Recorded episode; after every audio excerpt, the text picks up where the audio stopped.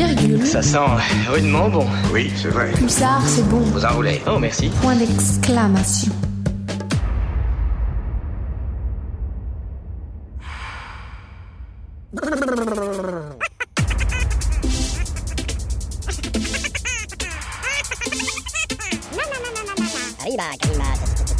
Vous faites erreur. Je m'en fous, je sais bien ce que j'ai entendu. Et les bandes dessinées.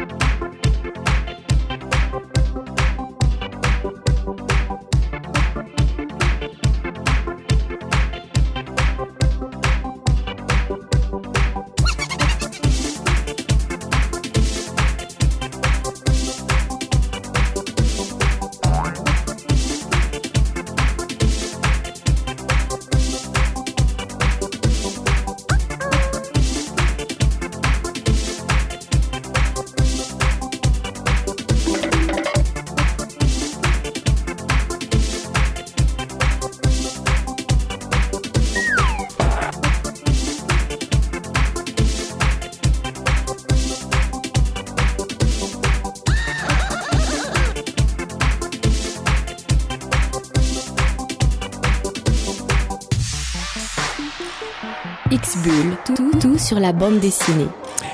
21e saison d'X-Bull à l'antenne de Pulsar. Et oui, vous l'avez compris, nous sommes repartis euh, pour vous emmener avec nous par Ouais. la main sur Ouais. le chemin de la bande dessinée du 9e art pour vous faire découvrir des mangas, des comics, des belles bandes dessinées franco-belges de la ligne claire, de l'expérimentation graphique, de l'expérimentation narrative aussi peut-être.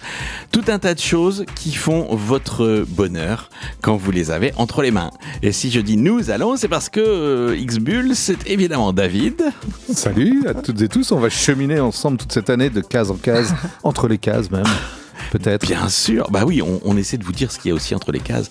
Si je dis nous, c'est parce qu'il y a ici Sophia. Salut tout le monde. Moi, je risque de sauter quelques cases, mais euh, vous en saurez plus plus tard. Chacun saute les cases comme il veut, et moi aussi je saute des cases quand je veux, surtout celles que j'ai de vide dans le cerveau. Bon, vous l'avez compris, X-Bull, de la musique, de la bande dessinée, tout ça pour les passionnés du 9e art, ou pour les gens qui découvrent ce média.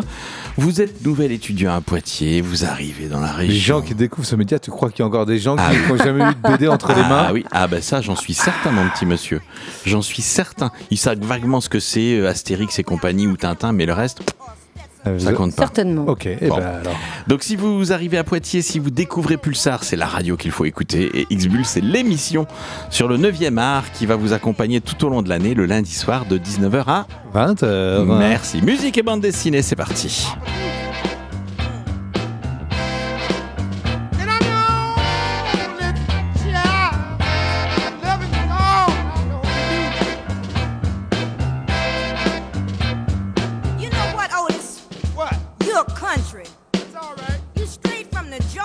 Woods. That's good. You know what? You wear overalls,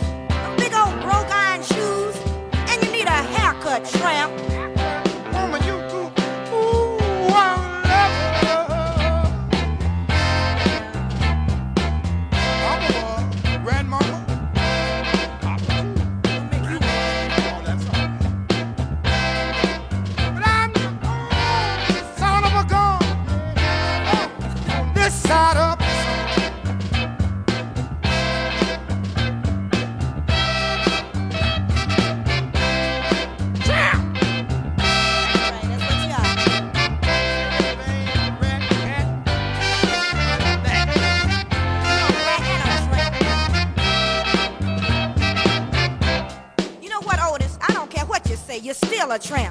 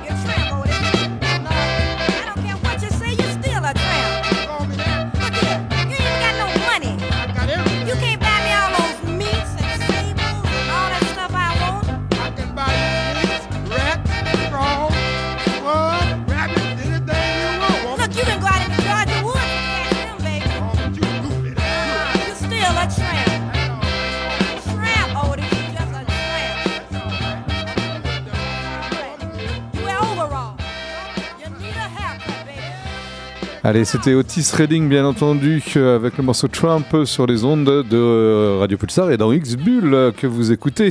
J'en suis sûr, avec grand plaisir pour cette nouvelle saison.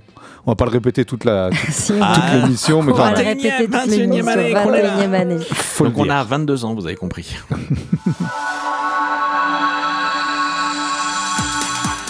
C'est dans les bacs et ça va certainement vous plaire, n'est-ce pas David? J'espère, si je vous parle de Kerouac, euh, Burroughs, Cassidy, Ginsberg, ça vous parle? Ces noms Du tout. Du tout Ça Si, fait bien breton quoi. Les papes de la Beat Generation. Ah bah oui, bien ouais, sûr. bah oui, Jacques Kerouac, William S. Burroughs, Nell Cassidy, Jim Allen Ginsberg. C'est, ils sont le, le- le cœur et le sujet, la Beat Generation, surtout de cet ouvrage signé Étienne Appert qui s'appelle Au crépuscule, au crépuscule de la Beat Generation, le dernier clochard chez- céleste. Et Étienne Appert s'est basé sur les, euh, sur les interviews, le travail journalistique euh, d'un certain Gilles Farcé. Gilles Farcé est journaliste à France Culture notamment. Et en 1888, il est parti à New York retrouver Alan Gisberg pour essayer de faire un petit peu le bilan de cette Beat Generation et de ce courant artistique majeur aux États-Unis, de savoir où est-ce que, bah voilà, où est-ce qu'elle avait, euh, où est-ce que le chemin de Kerouac avait mené ses, lecteurs et ceux qui l'avaient suivi. Et euh, il met en image donc dans cette bande dessinée un petit peu le, travail euh, journalistique de Gilles Farcé, qui rencontrait Alan Gisberg à New York, je le disais, et qui, euh, au détour des différentes rencontres, interviews qu'il a pu mener d'Alan Gisberg, a aussi fait la connaissance d'un véritable clochard céleste qui déboule au cours de ses entretiens, un poète sauvage, incarnation pure de l'esprit beat, génie marginal dont les paroles expriment sans filtre le souffle de la grande pulsation. Voilà, vous découvrirez donc un peu ce que fut la Beat Generation. C'est un ouvrage donc très, euh, très cultivé, très savant et très intéressant que nous propose la boîte à bulles. 244 pages en couleur pour le prix de 29 euros et c'est signé donc d'Étienne Appert. Politique, politique, puisque je vous parle de Charles Charles, profession président. C'est une nouvelle édition qui est proposée de ce récit complet de Marc Dubuisson, James et Patrice Larsonnet. Bah oui, les Larsonnets sont nombreux. Et il y a Patrice maintenant, le dessinateur. Charles, il aime la politique et le pouvoir, mais pas les responsabilités. Bah, ça tombe mal quand même. Il vient d'être élu président des États-Unis de la République. Entre ses ministres incompétents, ses homologues consternants, ses conseillers consternés, ses tâches ingrates, il doit assumer les conséquences de ses ambitions. Toute ressemblance avec des personnages existants ne saurait être que fortuite, quoique, donc il reçoit le, président de la Plouco- Ploucasie, euh, c'est-à-dire c'est l'endroit où vivent tous les ploucs, euh, et lui il est, il est un grand président. Il aime beaucoup les filles, il aime beaucoup faire des blagues un peu vaseuses, il a horreur qu'on le mette en, difficulté. Charles Charles, profession président, c'est un recueil d'humour de 72 pages paru dans la collection Pataquès des éditions Delcourt. Et euh, si vous voulez payer une bonne tranche de rire et reconnaître certains hommes politiques de tous bords et de tout pays, ces 72 pages vous feront plaisir. 14,95€ dans cet album cartonné chez Delcourt aux éditions Pataquès. C'est- à moi, oui, Ah pardon. Excusez-moi. Euh, moi, je voulais vous présenter Emotatou, euh, que j'ai reçu euh, il y a quelques temps de cela. C'était au printemps dernier, sorti chez Human Science. Human Science, pourquoi Science? Pourquoi je le fais à Human l'anglais Science. je sais pas, un drôle d'ouvrage un peu bah, complètement même dystopique. On est dans une société qui est totalement chaotique où un milliardaire dont on ne connaît pas le nom veut mettre à mal les intelligences artificielles qui se sont qui ont un peu pris, un peu pris le pouvoir. Il va pour cela faire cracher volontairement l'internet, euh, le web, euh, le web wide world. Euh, et donc on va retrouver ce monde-là quelques années plus tard avec un internet comme on pourrait dire, malade, un petit peu euh, euh, gangréné par tout un tas de choses à découvrir. Donc, euh, il est question d'intelligence artificielle, de transhumanisme, euh, de fake news. Tous ces thèmes sont abordés dans cette BD très très riche, très très riche, mais avec un petit bémol, car s'il y a une certaine densité narrative où il se passe énormément de choses, on se perd parfois un petit peu dans la narration que je trouvais un tantinet décousu. Mais avec, voilà, si vous vous concentrez bien, vous rentrez vraiment dans un univers à part qu'il vous sera donc, euh, j'espère, très agréable de, découvrir. Voilà, on parle donc de, de- de- d'émotion, l'émotion par rapport à la technologie, le rapport entre les émotions et la technologie, avec ce système d'encre euh, électronique pour faire des émotatous qui évoluent sur son corps. Il se passe plein de choses. J'avais beaucoup aimé la première euh, bande dessinée de cet auteur, Olivier Ludge, qui est docteur praticien hospitalier en addictologie à l'hôpital Sainte-Croix-Rousse du CHU des Hospices Civils de Lyon, réellement. Ça, c'est son métier passionné de dessin. Sa première bande dessinée, ça s'appelait La Vague, et c'était après la période de Covid et tout ça qu'il avait euh, retranscrit un peu l'ambiance de- des centres hospitaliers à travers une première bande dessinée très réussie. Celle-ci l'est aussi, mais je vous dis, une narration un petit peu comme ça. Faut s'accrocher quoi. Euh, en tout cas, ça s'appelle euh, Emo Tattoo. C'est signé de Olivier Luge aux éditions Humain Science. Et, et je n'ai pas le prix de cette bande dessinée. J'en suis désolé. Si 16 euros pour 288 pages. C'était marqué en diagonale comme ça. Sophia.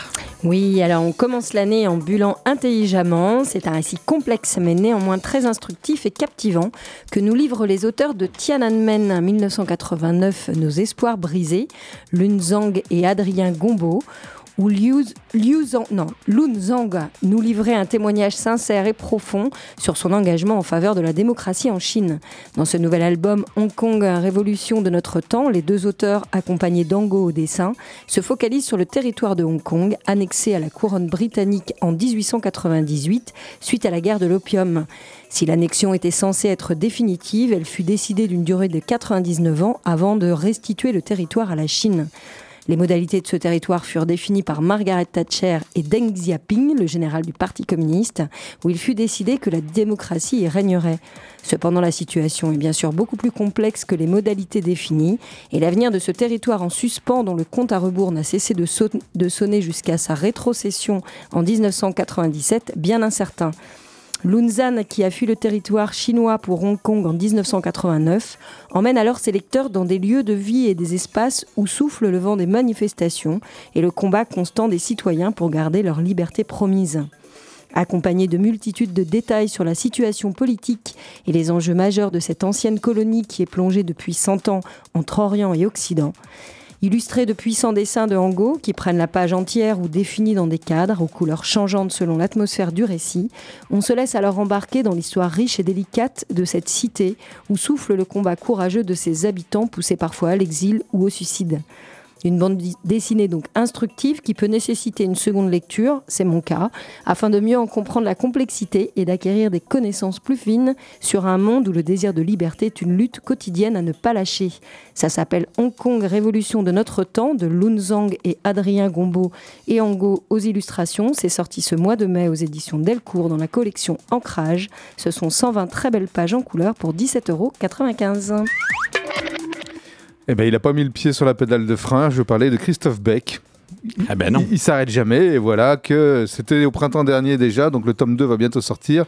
Une nouvelle série est disponible dans les bacs, toujours aux éditions Soleil, ça s'appelle Abandon. Abaddon, pardon. Abaddon, le tome euh, premier de cette trilogie annoncée s'appelle Sinaï, donc Christophe Beck au scénario, Robert Carré au dessin. Euh, série post-apocalyptique, normal, c'est du Beck. Toujours pareil, il se passe des événements un peu euh, concomitants et étrangement qui offrent des similitudes à différents endroits du monde. Il nous promène partout sur la planète. Et on se promène également dans le temps, c'est-à-dire qu'on a le temps présent comme ça, où euh, à cinq endroits dans le monde, des, euh, des artefacts des grandes religions connues que sont euh, le judaïsme, Mhm. euh, l'islam, la chrétienté, le bouddhisme, je sais plus, qu'est-ce que quoi la, la cinquième, je sais plus. Enfin, chaque grande religion et chaque dirigeant de ces grandes religions voit ressurgir mystérieusement des artefacts qui sont annonciateurs d'une catastrophe sans précédent. Et on se promène un petit peu dans le futur, trois générations plus tard, où là, on voit des migrants qui sont en route vers une cité, Sinaï, une cité légendaire, où ces migrants espèrent trouver refuge. Tous les éléments sont en place, il y a les artefacts religieux, la menace planétaire, au temps présent. Trois générations plus tard, il y a ces migrants. On se doute que les deux tomes, les deux prochains tomes, vont faire le pont entre ces, deux instants et qu'on va comprendre comment le monde s'est effondré.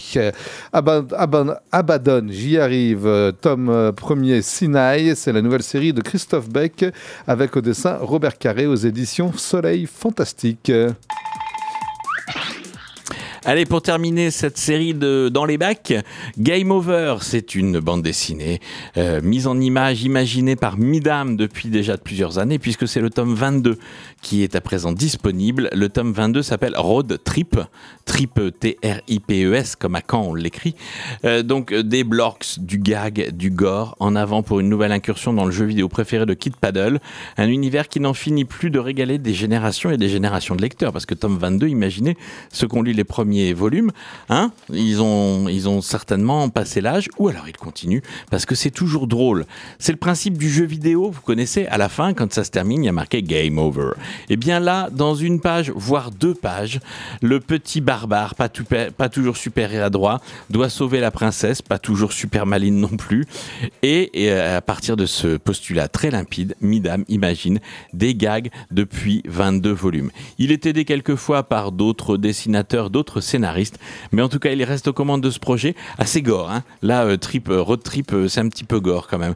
Les- les façons dont il meurt, dont il disparaît à la fin de chaque euh, planche, puisque Game Over, il a perdu, il n'arrive jamais à sortir du jeu. Tout public, c'est aux éditions Dupuis, 12,50€ Game Over. Le tome 22 est dans les bacs, il s'appelle Road Trip, 12,50€, c'est le prix.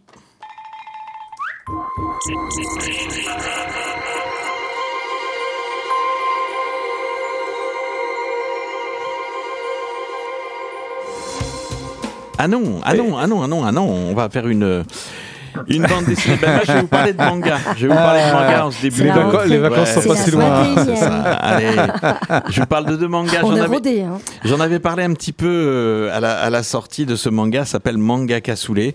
Euh, Oui, je me euh, souviens. aux éditions de la Valtinière. Et donc, euh, je reviens un peu dessus parce que j'étais passé ça juste avant l'été. Peut-être que certains l'ont embarqué avec eux sur la plage. Si vous ne l'avez pas fait, eh bien, Pascal Valti et Emmanuel Usan vous proposent un, un, un livre qui a le format un peu manga, mais qui n'est pas du tout un manga, qui nous raconte comment deux auteurs en manque d'inspiration, Emmanuel et Pascal, essaient de proposer à leur éditeur tout un tas de choses. Alors, euh, ce qu'ils essayent, c'est un petit peu ce qu'il y a à la mode, et ça, c'est amusant parce qu'on l'a évoqué quelques fois ici dans les, autour du micro d'Xbull, qu'il y a des modes en bande dessinée. Donc, l'éditeur les branche un petit peu sur des trucs un peu cul, parce que ça a été la mode pendant un temps. Et alors là, ce qui est amusant dans ce bouquin Manga Cassoulet, c'est qu'il faut retourner le bouquin pour arriver à lire les planches. C'est-à-dire qu'elles ont été insérées dans le sens de lecture des mangas. Donc au départ, ça part sur des trucs un peu... Mais alors, il fallait dessiner un, un truc de porno, mais, mais soft, parce que c'était pour un jeune public quand même. Donc les gars gardent leurs Oui, pantalons, les filles, voilà. Non mais c'est- Un c'est truc de c'est du porno pour grand les jeunes. n'importe Rien quoi. que la phrase ah est oui, c'est que du délire comme ça. Et tous les deux sont dans un dialogue sur leur canapé qui doit être loin de la réalité, je pense. Euh, voilà, donc euh, Pierre, c'est le directeur financier de, de chez Hachette et il est toujours désagréable parce que ça ne marche pas du tout les bouquins d'Emmanuel et de Pascal.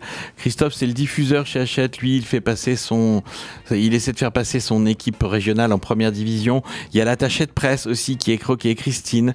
Toute euh, la maigre crédibilité de ce binôme repose sur son épaisse chevelure rousse. Quand on la connaît, c'est très drôle. Voilà, donc ils, y vont à fond dans les clichés, ils se racontent, mais c'est vraiment, très, vraiment très très drôle parce que euh, ça, ça va dans tous les genres. Alors ça s'appelle Manga Cassoulet, c'est pour ça que j'en parle dans cette rubrique un peu manga. Mais franchement, euh, ne vous attendez pas à lire un manga si vous lisez ce, bouquin. C'est plutôt un roman graphique en bichromie noir et vert fluo, 160 pages pour 16 euros. C'est aux éditions La Valtinière et je vous le re-recommande en cette rentrée. Allez, on va rester dans l'univers manga, mais cette fois-ci avec un vrai manga. Princesse Puncheuse, c'est le tome 1 qui vient de sortir chez Big Cana. Et alors moi, ce qui m'a séduit dans ce manga, bon, on est sur un format classique de manga, lecture euh, à l'envers, hein, euh, par rapport à notre système à nous. On a des dessins très soignés, avec des jolies princesses, avec euh, des, princes charmants aussi. Mais, mais l'héroïne, notre héroïne, elle, elle a qu'une envie, c'est je bonjour, puis-je me permettre de vous péter la gueule, puisque au cours du bal organisé par le second prince Kyle, celui-ci annonce à Scarlett, donc notre héroïne, qu'il a décidé de rompre leur fiançailles après plusieurs longues années de supplice pour la jeune femme qui attendait qu'il officialise ça parce qu'il disait toujours qu'il allait l'officialiser. Eh bien non, non, euh, il va, il va en épouser une autre et donc là Scarlett va se lâcher et elle va foutre des pains à tous ceux qui veulent. C'est beaucoup d'humour. Ah oui, Ah oui, oui, oui, ah non, c'est très drôle. C'est hein. violent. Non, c'est violent, mais c'est tellement basé sur le ton de l'humour que ce manga va vous séduire par son ton décalé. Alors, moi, ce qui m'a. Ce qui m'a plu, c'est le, le- le décalage entre le dessin, qui est très manga classique. On est sur des personnages de manga qui sont pas du tout comme on peut voir dans les webtoons ou autres, avec des gros yeux. Avec non, non. Là, on est sur quelque chose qui pourrait être de la comédie romantique. Du, euh, c'est comment pour les jeunes filles? C'est du seinen ou du shonen? Non, du euh, shoujo. Du shoujo. Voilà, on pourrait être dans un shoujo, mais c'est beaucoup Sauf plus que drôle. côté dialogue et scénario, ça, Ah oui, ça non. dépote. Ça ça déménage. dépote, ça dépote à fond. Puis-je me permettre de vous péter la gueule? C'est le sous-titre de Princesse Puncheuse, le tome 1, euh, écrit et dessiné par Anna, Nana Otori et Sora Unoki, euh, est disponible aux éditions Kana. Euh, ce sont 192 pages pour 7,70 euros.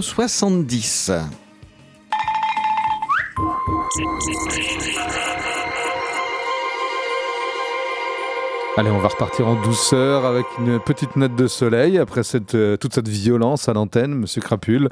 Euh, je vous propose, euh, comment s'appelle-t-il? Guy Guy Guy comment? Guy Cabé.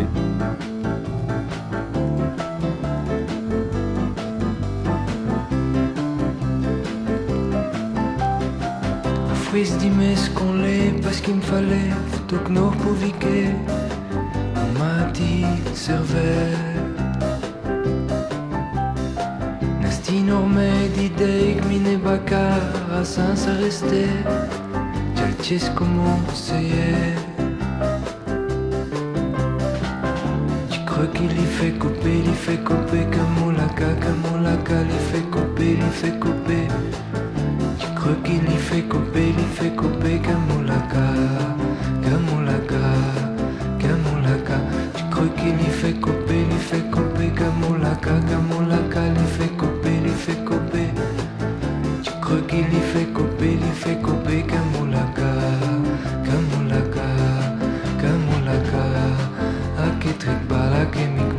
ake vuchon, ake bazo, ake kayon.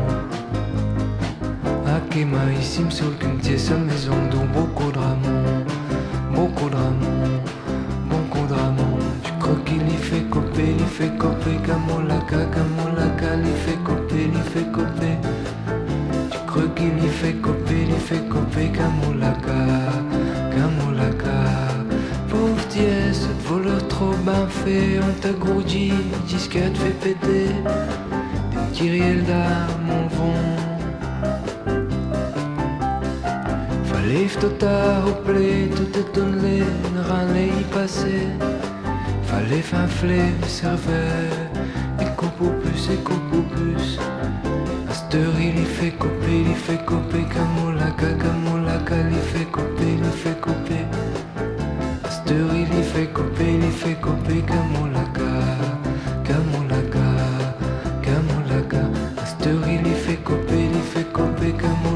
Kamolaka, il y fait couper, il y fait couper.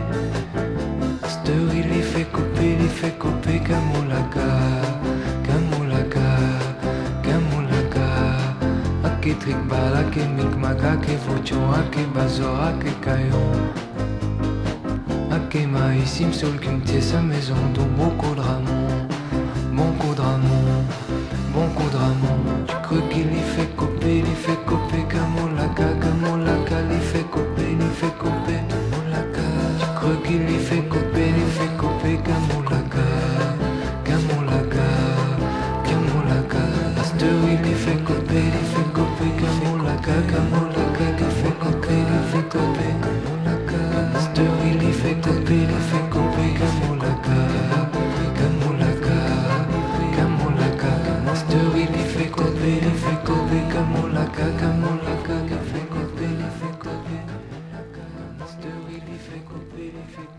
Ça fait du bien un petit peu cet air brésilien, non? Ah Ça- bah oui. Ça vous a plu? J'adore. Ça chauffe. Je contrôle ma samba. Je suis pas sûre qu'on ait besoin de ça, mais. Tu contrôles ta samba. Je toi. contrôle ma samba. Contrôle bien, contrôle bien. Sophia, Oui, dans ta musette, dans ma qu'as-tu musette. qu'as-tu trouvé? Eh ben, j'ai lu quelque chose de vraiment euh, Très très sympa de Paulina Puccis hein, qui nous avait déjà énormément séduit ici à X-Bull avec son très beau premier album Viviane Mayer à la surface d'un miroir sorti aux éditions Stenkis et qui revient cette rentrée avec un deuxième album tout aussi fascinant.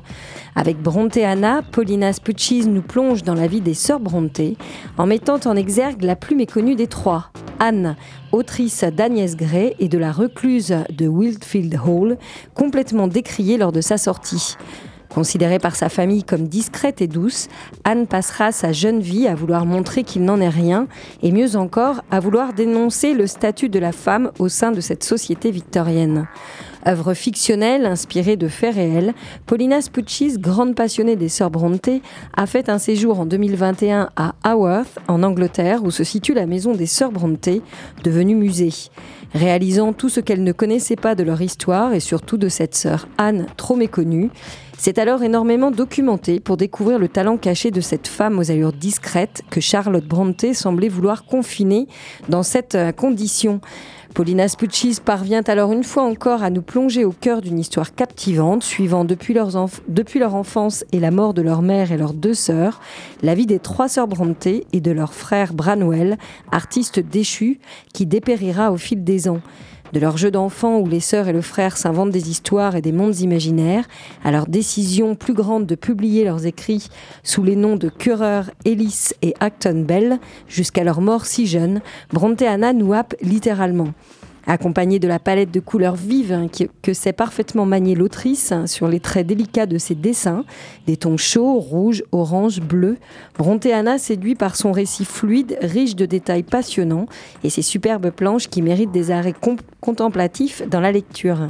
C'est une bande dessinée dans laquelle on sait que l'on replongera et qui, par la passion palpable de son autrice, donne envie de découvrir ou redécouvrir les œuvres des sœurs Bronte.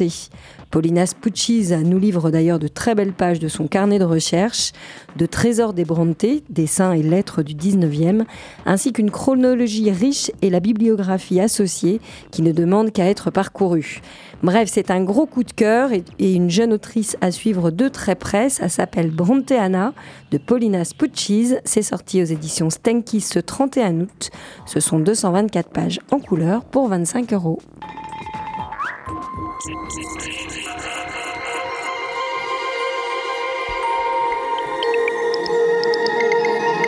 Des suites, crapule, je crois. Ah oui, oui, des choses Plein qui sont dans les bacs, euh, dans les bacs déjà. Euh, je vais vous reparler d'un d'un bouquin, Les Futurs de Liu Cixin. Vous savez, c'est cet série. auteur chinois. Une série. Une série, Une oui, oui. série, pas un oui, bouquin. oui, oui, il Oui. a écrit des bouquins et c'est devenu une série aux éditions Delcourt dans la collection Néopolis. Là, c'est Proie et Prédateur qui a été euh, adapté par Jean-David Morvan et Yang Weilin. Donc, ce sont euh, 15 récits de l'écrivain de science-fiction Liu Cixin qui ont été adaptés en BD. Là, celui-ci, c'est un voyage surprenant puisque un émissaire informe l'ONU que des extraterrestres sont en route sur leur planète vaisseau en forme de Thor, un espèce de solide géométrique représentant un tube courbé et refermé sur lui-même. Le dévoreur, c'est le nom du, vaisseau. Ceinturant notre planète, ils en absorberont la moindre ressource puis la recracheront comme on le fait d'un noyau. Euh, notre fin est donc inéluctable, leur supériorité technologique ne laisse aucun doute, mais, mais un soldat va tout mettre en œuvre pour euh, essayer d'imaginer l'inimaginable et pour riposter face à ces prédateurs qui viennent euh, vraiment sucer la moelle euh, de, la, de la Terre. Comme d'habitude, il y a toujours un très beau switch qui est proposé par Liu Cixin qui fait qu'on se dit ah ouais, ah ouais, pas mal ce truc-là. Je vous le conseille vivement, donc c'est un des volumes adaptés, 108 pages en couleur pour 21,90€. C'est chez Delcourt dans la collection Néopolis. La dernière confrontation de deux légendes, le tome 2 euh, du diptyque, nous est proposé par Grand Angle, c'est Arsène Lupin contre Sherlock Holmes. C'est la suite et la fin de l'histoire. En Normandie, un vieil alchimiste aurait percé le secret de la transformation du plomb en or. Il n'en faut pas plus pour attirer la convoitise d'Arsène Lupin, déguisé pour l'occasion en, vicomte Raoul d'Avnac. Le mystère que renferme le manoir de la Bariva a-t-il à voir avec le mascaret qui se forme deux fois par an lors des équinoxes Vous savez, le mascaret, c'est cette Une vague petite qui remonte, voilà, euh. qui remonte les rivières. Ouais. Lupin d'Avnac mène l'enquête, mais ce gentleman cambrioleur ignore que c'est Sherlock Holmes lui-même qui est sur les traces, euh, qui est sur ses traces, et que le célèbre détective de Baker Street tente en effet d'éliminer Lupin après avoir tué sa fiancée, seul moyen pour lui de garder secret ce crime et sa légende intacte. Et oui, il en sait des choses, Lupin, sur Sherlock Holmes. La suite à la fin de l'histoire euh, proposée par euh, Jérôme Félix, une histoire brillante, dessinée par Alain Janol. C'est aux éditions Grand Angle et vous allez voir nos deux héros sous un jour très différent, avec une fin très surprenante mais très émouvante. 56 pages en couleur pour 14,90 euros. Allez, si vous nous avez écouté cet été, et notamment la semaine dernière, il y avait tout un lot de rediffusion. La semaine dernière, c'était une émission spéciale avec euh, une interview, euh, trois interviews inédites dans l'émission, dont celle de James Tynion Ford, l'auteur euh, scénariste américain multi-récompensé, notamment auteur de la série The Department of Truth, série dont je vous ai maintes fois parlé. Je ne vais pas revenir sur la série, vous pouvez réécouter l'émission en podcast, il n'y a pas de problème, mais je vous ai promis la semaine dernière, si vous avez écouté, de vous parler du tome 4 qui n'était pas encore alors disponible dans les bacs quand j'ai rencontré James Tanyon Ford. Euh, ce tome 4 s'appelle Le ministère du mensonge. Il s'ouvre en 1991. Le mur de Berlin vient de tomber, enfin, est tombé il y a peu, deux ans. La guerre froide s'en est allée. Et on retrouve Lee Harvey Oswald, euh, le chef du département de la vérité, qui retrouve lui, enfin, qui se rend à un rendez-vous avec Grigory Petrov et qu'on découvre, dont on fait la connaissance et, qu'on comprend être le chef du ministère du mensonge. En gros, c'est l'équivalent du département de la vérité, mais côté russe. Ensemble, ils font le bilan de leur décennie d'affrontements. L'entrevue est pleine de mépris et un peu d'arrogance de la part de Lee. Ce dernier se retire euh, et un certain Martin euh, Barker se présente à Grigory Petrov.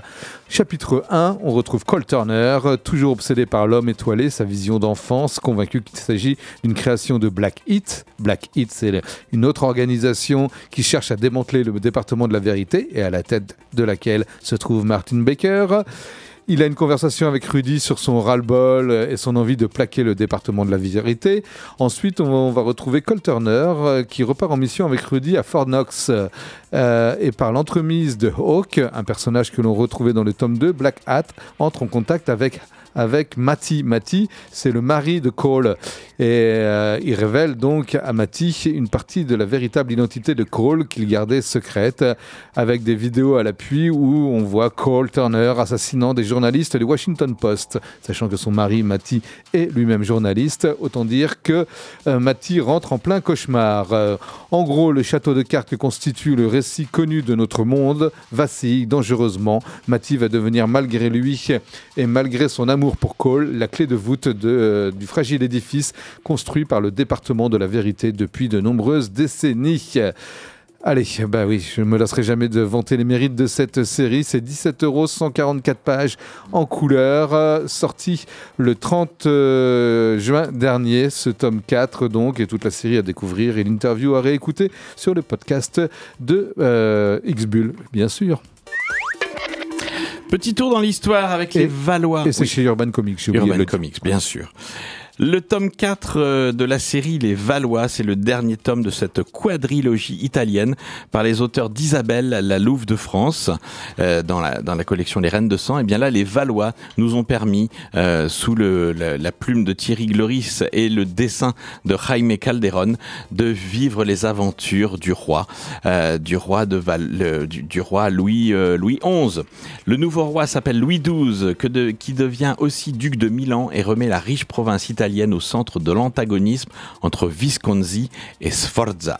Un nouveau conflit semble inévitable. Eh bien oui, Catarina Sforza, en armure, dirige la défense des remparts de la cité de Forli, assiégée par les mercenaires de De Vito Blasco. Sur une échelle appuyée au rempart, elle est engagée dans sa troisième offensive de la journée lorsqu'il assiste de là-haut à une scène terrifiante. Ludovico Sforzal, qui, à cheval, charge à la tête de sa cavalerie lourde les arrières des assiégeants pris au dépourvu. Donc ceux qui sont à l'intérieur, ils ont réussi à faire des alliances et ceux de l'extérieur vont euh, prendre en étau ceux qui essayaient de rentrer dans la forteresse. On est au cœur de l'histoire, c'est pour les passionnés qui aiment se retrouver dans les coulisses de, de cette grande histoire qu'on n'a pas pu vivre. Et la bande dessinée nous permet de mettre des visages, des, des, des, des, des ambiances sur des récits qui ne sont parfois constitués constitué que de mots. 48 pages en couleur, 14,50 euros, c'est chez Delcourt dans la collection Histoire et Histoire. Et donc, Ah, pardon. en lien avec ça, Les Reines de Sang, Catherine Sforza, la lionne de Lombardie, le tome 2 nous note un autre point de vue sur cette histoire autour des Valois, puisque c'est une véritable lionne de la politique. Elle a tenu tête au Borgia pour défendre toute griffe dehors la Lombardie et sa principauté. Ça reste une figure forte de l'Italie de la Renaissance. Catherine Sforza est donc l'héroïne de ce nouveau, de ce nouveau volume dans la collection Les Reines de Sang d'Histoire et Histoire. La Lionne de Lombardie, c'est le tome 2 qui là est écrit par Jean-Pierre Pécaud et dessiné par Gabriele Parma. Allez, on va terminer par mon coup de cœur dans la suite des séries. Alors, il n'y a pas des albums très très souvent puisque ce n'est que le tome 2 que publie euh, Sylvain Runberg et, euh, et- et- et, euh, François Miville Deschênes euh, pour le scénario et le dessin. C'est le tome 2 des aventures du comte Zaroff. Vous savez, ce comte Zaroff qui C'est avait marrant, fait le, le nom nous parle, mais j'arrive pas du tout à resituer le personnage. C'était quelqu'un qui organisait des chasses à l'homme sur son île. Ah oui, Voilà. Les Chasses du comte Zaroff. C'est un Voilà, il y a film eu la plein de choses des voilà, années 50. c'est ça. Il y a eu plein de choses. Il y a eu un groupe de rock à Poitiers qui s'appelait Zaroff également. Donc il organisait notamment des chasses à l'homme. Donc ils avaient fait tous les deux un premier one shot qui avait été salué par la critique et le public. Et donc là, il propose un nouveau récit, récit inspiré du conte Zaroff, le protagoniste du roman Le jeu le plus dangereux de Richard Connell. Il est désormais installé, dans le Maine aux États-Unis, le Zaroff. L'exilé russe profite de l'isolement de sa demeure pour s'adonner à son éternelle passion, la chasse à l'homme. Associés au scénario, les deux auteurs le tirent de ses habitudes sadiques et perverses pour le plonger dans l'histoire, plus précisément dans la Seconde Guerre mondiale. Ses compétences particulières, hein, euh, ils seront mis à profit pour mener une opération commando aussi ambitieuse que suicidaire en plein cœur de l'hiver moscovite. Il va retrouver une ancienne fiancée, il va forcément zigouiller quelques nazis puisqu'on le prend pour aller traquer les hommes, hein, puisque c'est sa spécialité. Superbe dessin, superbe album dans la collection signée des éditions Lombard. Euh, c'est dans les bacs depuis euh, quelque temps déjà, 18,45€ pour ce deuxième volume. Très bel album de 96 pages qui s'appelle donc La vengeance de Zaroff. Et c'est tout.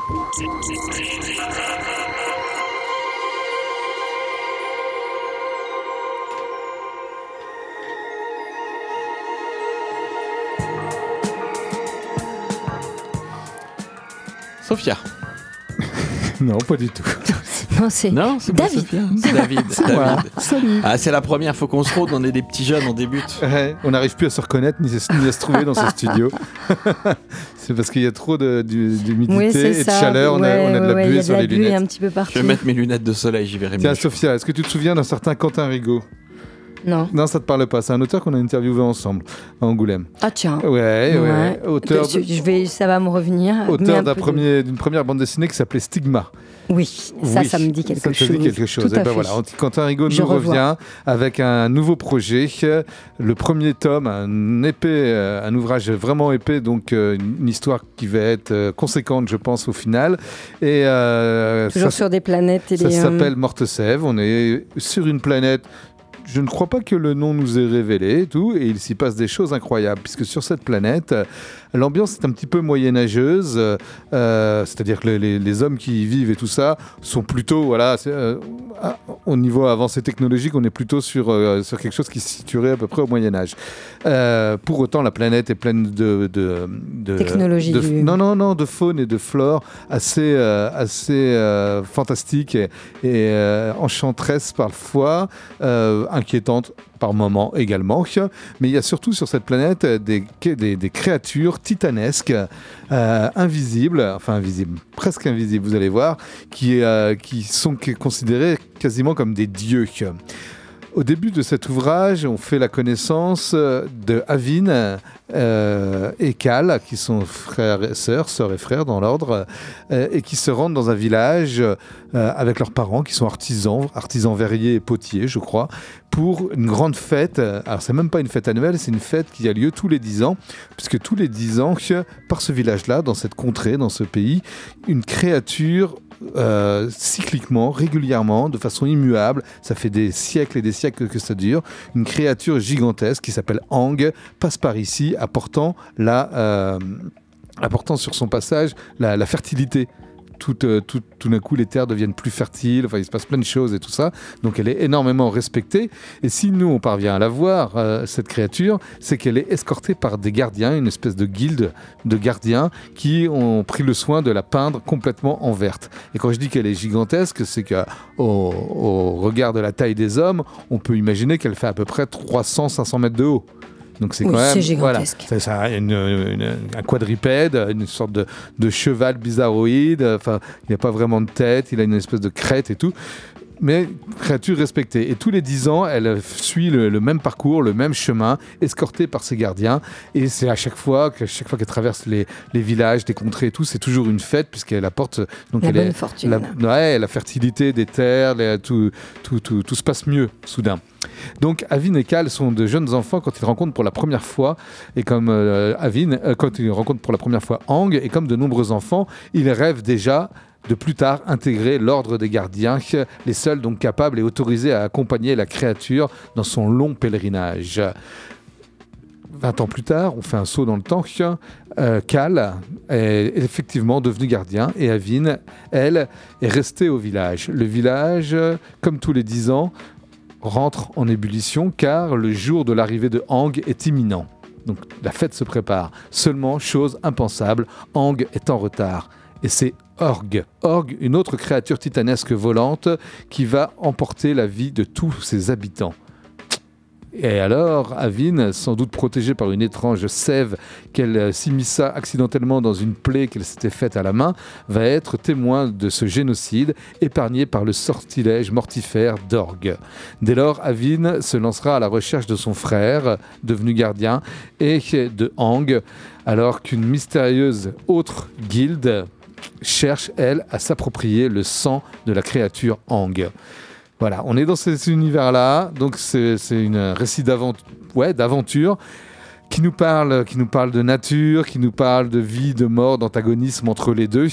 C'est très beau, c'est très très poétique, comme l'était d'ailleurs Stigma de Quentin Rigaud. L'imaginaire dont fait preuve euh, cet auteur n'est pas sans rappeler celui euh, que, que celui très fertile, lui aussi, de l'auteur brésilien Léo. Je ne sais pas si vous connaissez les récits d'Aldébaran, Beltégeuse, Antares, Centaure. Superbe, avec Superbe. Rodolphe au scénario. Voilà, et donc on est un peu dans cet imaginaire-là, je trouve, au niveau des créatures, au niveau de la flore. Donc c'est vraiment superbe. Donc voilà, je vous invite à découvrir euh, ce premier tome de Morte Sève. On attend impatiemment la suite. Il s'appelle Hang et Org. Euh, découvrir ces créatures euh, vraiment euh, très très impressionnantes. Euh, 160 pages, très belles pages en couleur. C'est sorti aux éditions Casterman et il vous en coûtera 22 euros pour vous procurer ce très bel album.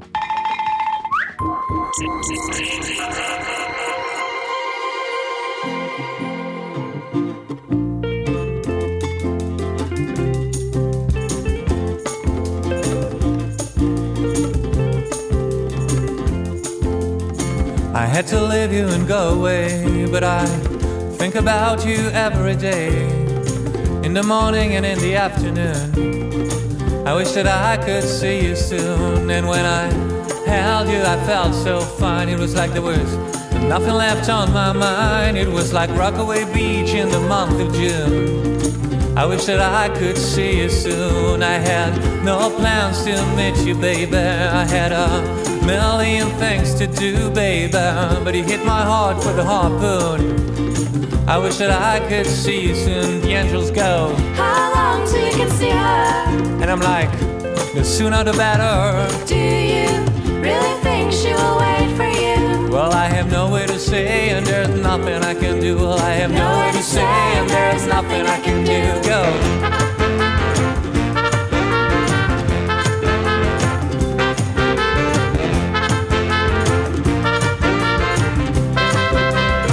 Now listen, now that I am across the sea, I wonder if you're gonna wait for me or if you're gonna find a new boy to spoon. I wish that I could see you soon, and if you wait a little, my pretty friend, until I come back to hold your hand, we'll be like bugs when they break through a cocoon. You know, I wish that I could see you soon. It's been a while since I felt like this, and now I found someone I really miss. under the sun, under the moon. I wish that I could see you soon, angels. How long till you can see her? And I'm like, the sooner the better. Like, there's no way to say, and there is nothing I can do. Well, there is no way to say, and there is nothing I can do. Go.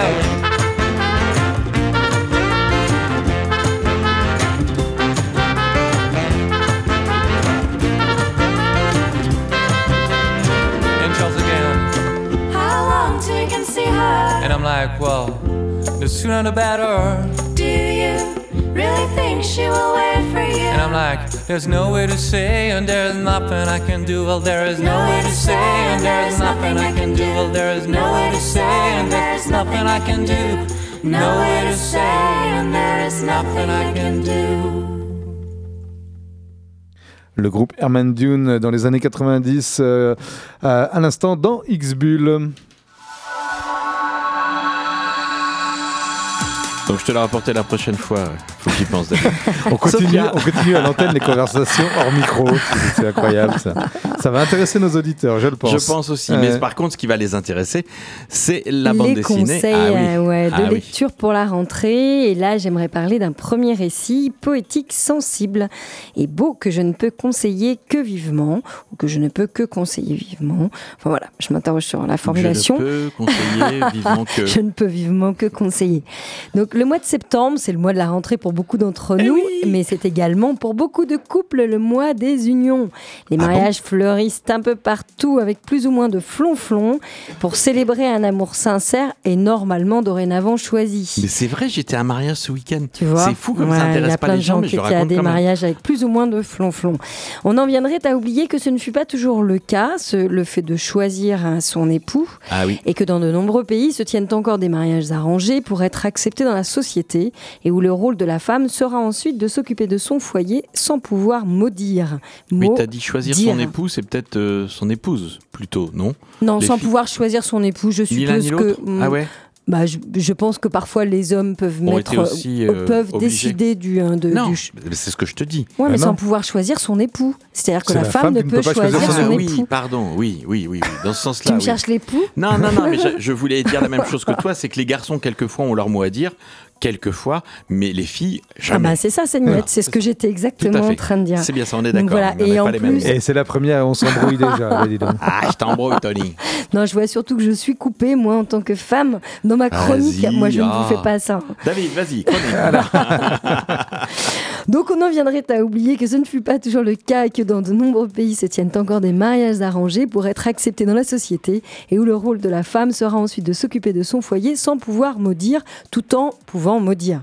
Vous verrez un petit peu le jeu de mots. Quel Pour sa toute première bande dessinée, Li Yu Yun, autrice chinoise, nous livre le surprenant et envoûtant Le printemps prochain.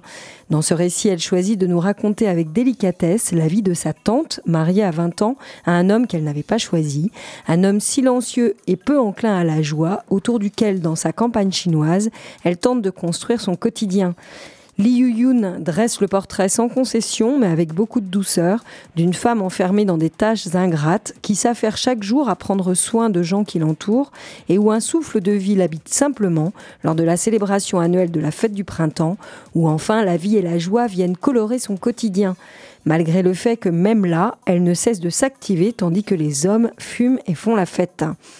Mais cette tante continue de voir la beauté du monde dans le paysage qui l'entoure, et l'abnégation qui l'habite semble être plus complexe qu'il n'y paraît, et l'espoir à portée de rêve.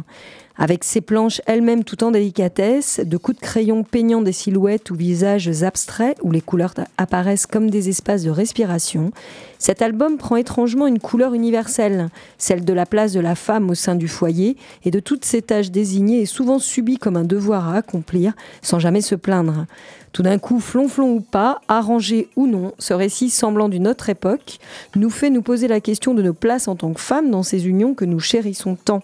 Un premier récit poétique, comme je vous le disais, sensible, beau, que je conseille donc vivement. Cela s'appelle Le printemps prochain de Liu Yun. Ce sont 88 très belles pages en couleur et c'est sorti ce 18 août aux éditions Ça et là. On va changer complètement d'univers, puisque moi je vais vous parler d'une bande non, dessinée. non, reste dans le même, s'il te plaît. Ah non, ça, ça va pas être possible parce que Bah, ça s'appelle, ça, c'est dans la, co- c'est aux éditions Six Pieds Sous Terre, dans la collection Plantigrade. Je fais monter le suspense. Ça s'appelle Les Boules. Et oui, ça s'appelle bien Les Boules.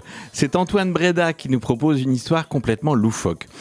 Nous avons quasi tous un ami qui nous a dit un jour, ça fait des années que j'écris un scénario pour le cinéma, ou un roman, ou un bouquin. Hein, on a Oui, tous connu ça, ça. oui. hein. J'ai deux, trois noms. Et si après sa mort, c'était tout ce qu'il restait de lui, un scénario mal écrit? C'est ce que vont vivre Anne et Fred, qui vont découvrir après le décès d'Henri, leur ami d'enfance, le scénario dont ils parlaient tant, une histoire mal écrite, frôlant la série Z et flirtant avec du porno ringard. Les deux protagonistes décident pourtant, malgré tout, en mémoire de leur ami défunt, de tourner ce nanar. Ce sera les aventures d'Adrix le Destructeur, l'empereur des neuf galaxies. Alors Élise, la compagne de Fred, a du mal un petit peu à accepter que son cher et tendre devienne le héros de ce film digne des plus mauvais films de sexploitation italien dans les années 60. Pas facile de laisser sa moitié tourner dans un film de science-fiction porno, même par amour et surtout quand il est aussi mauvais. Fred, dans la vie, il est cheminot, de nature discrète. Le film qu'il réalise avec Anne est l'occasion d'être sur le devant de la scène, une première pour lui qui d'habitude est si introverti. Anne, elle travaille comme monteuse sur des documentaires animaliers. C'est donc logiquement qu'elle pense être la bonne personne pour prendre le projet du film en main. Élise, elle, c'est une institutrice en plein questionnement sur son couple. Bien que bienveillante envers l'hommage à leur ami commun Henri, elle supporte mal les déboires qu'occasionne le tournage. Parce que les déboires sur le tournage, va y en avoir. Entre euh, ce tournage catastrophique, problème de financement, désaccords artistiques, euh, tensions amoureuses, mais également euh, des, des- ils vont tourner des scènes Il est un peu à un petit peu l'arrache. torride aussi, j'imagine, qui Ouais, vont mais créer le trouble, non? Oui, alors ça, ça ils s'apesantissent pas trop là-dessus dans, dans l'histoire, mais ils vont tourner à l'arrache. C'est-à-dire qu'ils n'ont pas les autorisations pour tourner dans la rue, ils vont emballer dans du papier d'aluminium des monuments pour que ça fasse beaucoup plus futuriste. Ils vont se faire poursuivre par les flics. Bon.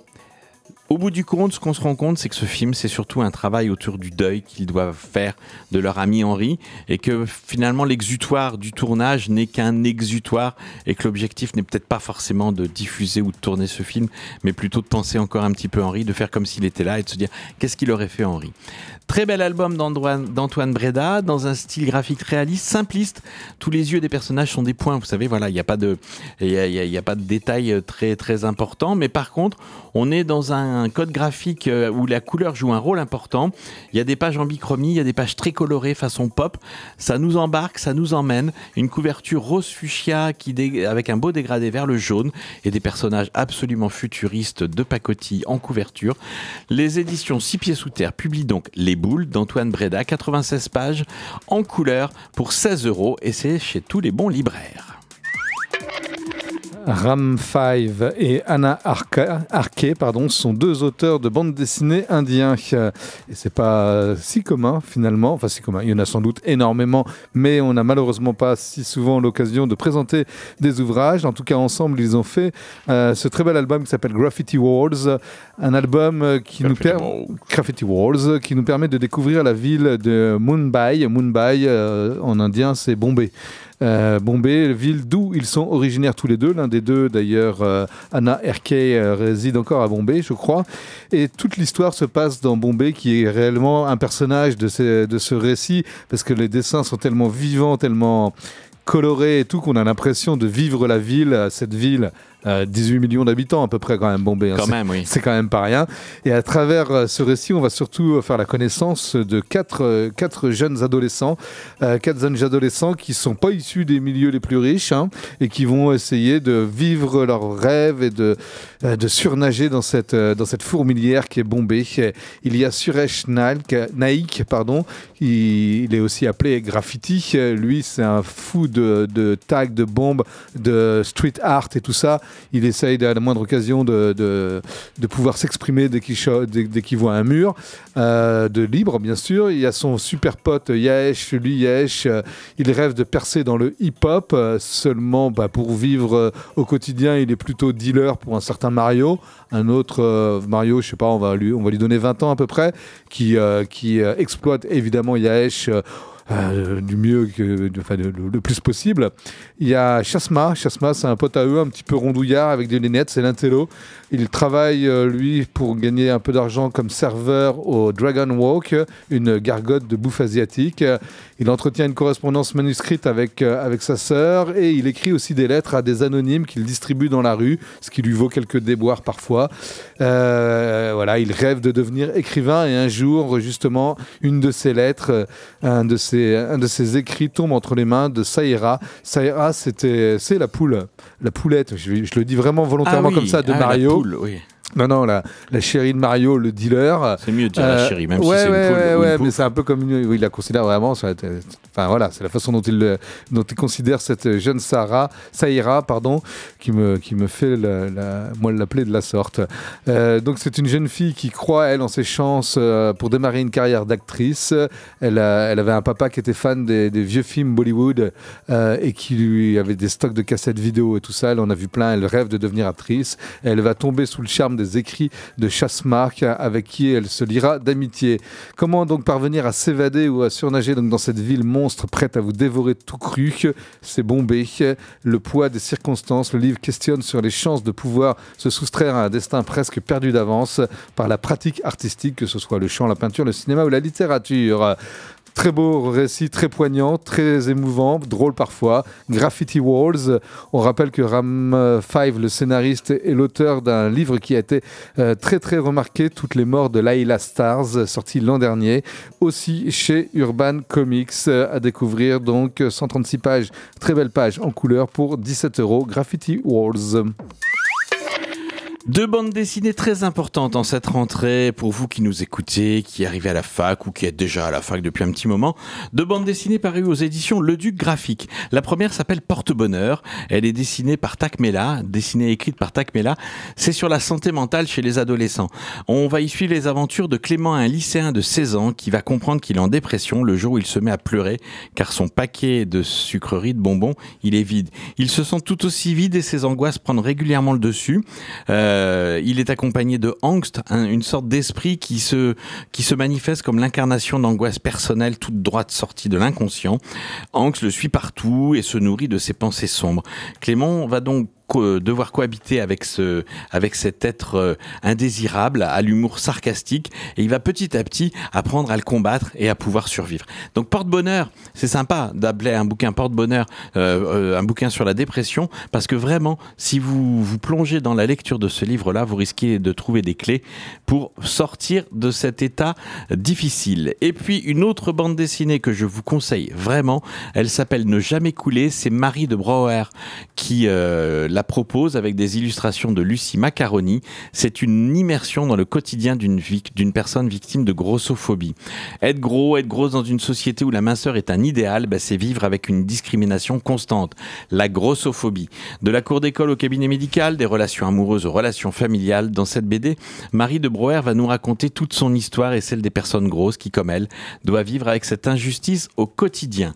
Bande dessinée qui nous propose d'aborder ce sujet avec beaucoup de délicatesse, beaucoup de beaucoup de subtilité. Ben oui, parce qu'on peut être gros et être fin. J'en suis la preuve tous les jours.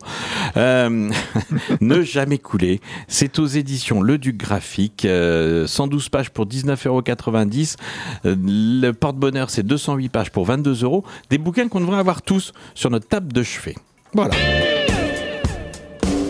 Retrouvez le podcast de l'émission et tous les albums chroniqués sur la page Facebook d'Ixbull.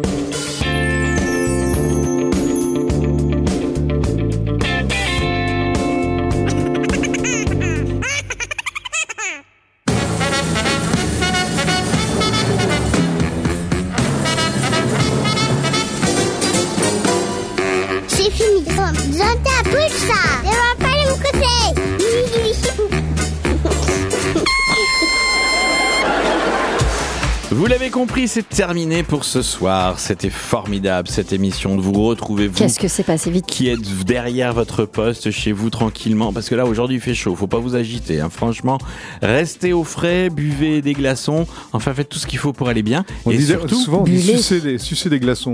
Ouais, mais c'est pas la même chose. Non, non, je sais bien. Bullez bien, lisez des bandes dessinées. Sophia, David, Crapule, on se retrouve très bientôt sur les ondes de Pulsar la semaine prochaine, le lundi de 19h à 20h. On m'appelle, j'arrive, bien sûr que j'arrive. Allez, à tous, passez Salut, une bonne salut. semaine. Ciao. À bientôt. Soyez sages et faites de beaux bébés.